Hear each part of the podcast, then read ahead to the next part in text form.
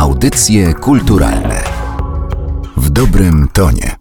W audycjach kulturalnych witam Jerzego Mazola, a Perfection. Po raz pierwszy od 20 lat wystąpicie razem? Wiesz co, to był tak ważny zespół i tak nieregularny, że nie miałem wrażenia, żeby on przestał istnieć. To znaczy nie było rozwiązania składu, ale był wielki żal, że nie gramy, więc tym żalem niektórzy mierzyli czas, który nas dzielił od ostatniego występu. To było tak, że w pewnym momencie Jacek Majewski i Sławek Janicki po prostu tak dużo robili w klubie Mózg i dla klubu Mózg, jak wiadomo dla całej tej sceny, że dla mnie trochę przestali być muzykami, z którymi mogę prowadzić dialog. Ten zespół zawsze polegał na dialogu i na skupieniu.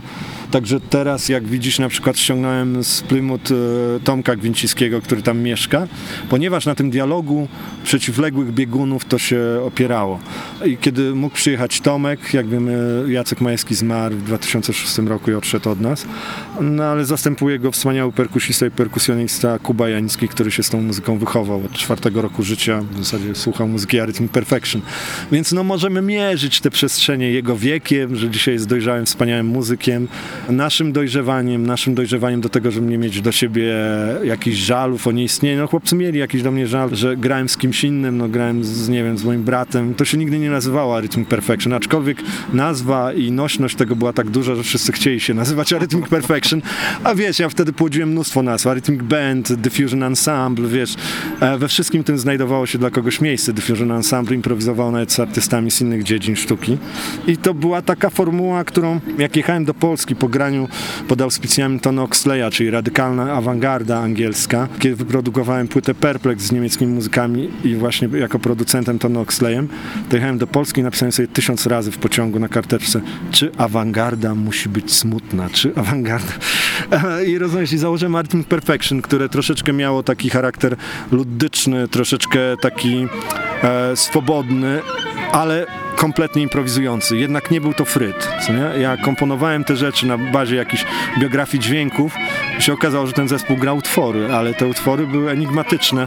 Znaczy były kompozycjami tymi samymi, ale zawsze innym utworem. Mhm. Czekaj, ktoś dzwonił, to był mój duet z Iwanem Parkerem. Można tak sobie wrócić po 20 latach do czegoś, co faktycznie e, jest owiane już legendą, można powiedzieć.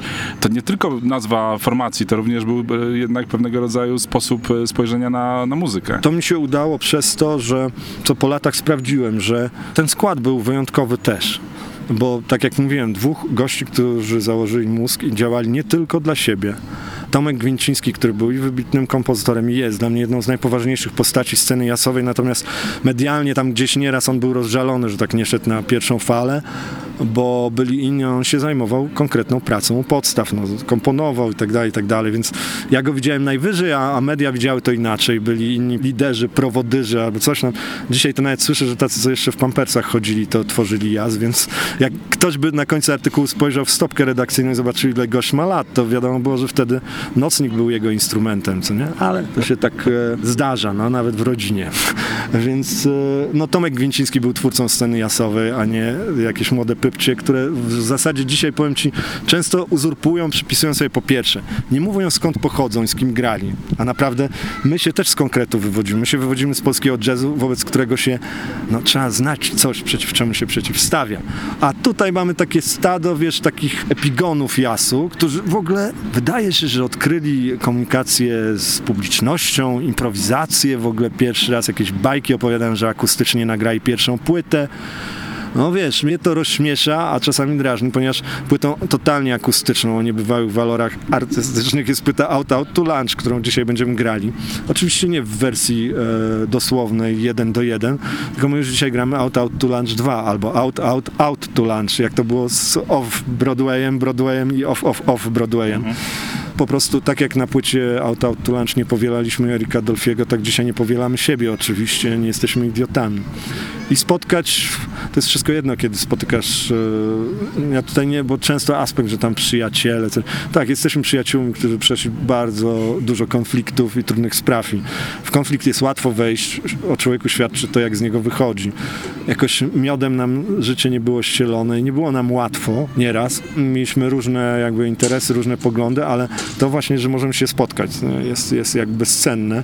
No i to, że można spotkać kreatywnych, inteligentnych muzyków, którzy którzy ciągle e, pracują, którzy ciągle działają. No, ja jakby w składzie Mazol Janicki, Janicki e, ciągle gram, nagrywam płyty, właśnie mam duże zaległości w wydawaniu, jako że wydawcy niezależni mają się bardzo dobrze, Polska jakby stoi tym, ale prawda jest taka, że to często są jacyś tam niezrealizowani muzycy, niezrealizowani wydawcy, płaszczykiem niezależności przykrywają swoje niemożności. Ja ich uwielbiam, podziwiam. Koniec jest taki, że większość z nich aktualnie upadła, nawet tych najlepszych, których najbardziej cenię. No i tak poobserwowałem to i Requiem Records, które wydało jakąś jedną czy drugą moją płytę, a z którym się rozstałem, mając pogląd, że płynie zbyt szeroką falą, że ta fala jak to powódź zmiata różne rzeczy. Widzę, że się konkretyzuje i się umówiliśmy, że jakby jako podlabel zaistnieje moja nieistniejąca wytwórnia, to znaczy istniejąca od lat, mazoleum, co oznacza, że muzyka improwizowana, kiedy jest nagrana, jest martwa. Więc jaki sens był istnienia wiesz, wydawnictwa, które nie miało sensu? No ale w końcu jestem namawiany, jako że nośnik odchodzi w niepamięć w zasadzie, nie? CD, longplay, tam się pulta gdzieś, ale to umówmy, są jakieś szczępy i niziny, więc będziemy wydawać. Właśnie dlatego, że mazoleum może się zgadzać z odchodzącym nośnikiem, więc tych parę rzeczy wydamy. Nawet dzisiaj była poważna rozmowa, bo się pytałeś o wydawnictwa, żeby remasterować Out Out to Lunch. Coraz więcej mam próśb po reedycji mojej pierwszej płyty A którą wydawca, mój pierwszy, świetny, wtedy byłem jakoś zaszczycony, że do dzisiaj dodrukowuję, miał umowę tylko na tysiąc. Wiesz, my też jesteśmy ofiarami jakiegoś czasu, w którym nie wszystko było wyjaśnione, nie do końca dbaliśmy o swoje interesy, a teraz mamy, wiesz, rodziny i niektórzy z nas to muszą objąć w jakieś ramy, co nie? Chłopcy na przykład z mózgu no mają mózg, ale też grają w innych zespołach, natomiast losem muzyka jest e, nie tylko granie koncertów, które dzisiaj też troszeczkę odpadły, pozostałe festiwale, nie ma tak jak w 90 latach, wiesz, gdzieś 70 klubów, które prowadzą nasi kumple. Już ich nie ma. No. Jest 8 klubów, robisz trasy i dlatego niektórzy chłopcy robią 2-3 zespoły i jadą na wiosnę, na jesień z innym, a to wszystko to samo. Natomiast jeśli jesteś artystą, nie możesz robić na zamówienie. Wspomniałeś troszeczkę o tym e, konflikcie, czy o tym sporze, który wiedliście jako jasowcy z jazzmenami. Zastanawiam się po tych latach, czy ten spór w pewnym sensie nie był jakoś tam wyolbrzymiony medialnie, jakoś e, nie do końca adekwatny do tego, co się dzieje, bo jednak mimo wszystko wciąż dzisiaj dzisiaj, jak się czyta historię jazzu czy artykuły na ten temat, y, to wy jesteście jego częścią w sumie, mhm. da jakąś odnogą. Jak ty byś z dzisiejszej perspektywy zdefiniował, czy opisał ideę towarzyszącą y, Arrhythmic Perfection? Po pierwsze, my żeśmy dobrze znali polski jazz i żeśmy go studiowali. To było jedyne nasze źródło tutaj na miejscu muzyki, którą mogliśmy na żywo usłyszeć na koncertach i mieliśmy powód, żeby się zbuntować przeciwko pewnej urzędowej jakby strukturze PSJ-u i martwicy tej muzyki, która była już co prawda improwizowaną muzyką, ale w jakiś sposób odtwarzaniem była schematu, klimatu. Ja się wywodziłem z klasyki, od ósmego roku życia grałem na instrumentach, na klarnecie konkretnie i z punk rocka. Więc to było zupełnie inne szaleństwo. My graliśmy na początku miłość, ja potem na Wikipedii przeczytałem, bo to, słuchaj, nie tylko jesteśmy wypisywani przez jazzmenów, koledzy nawzajem się tutaj wypisują, taki zwyczaj jest, wiesz, jeśli uznamy, że 1% rynku to jest jazz w Stanach, to pomyśl jaką niszą i jakim po prostu promilem minimalnym jest e, awangarda.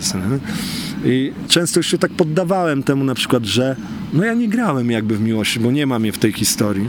Natomiast na Wikipedii widzę, że 4 lata grałem. My wtedy graliśmy free rocka, co nie? To jest kawał życia.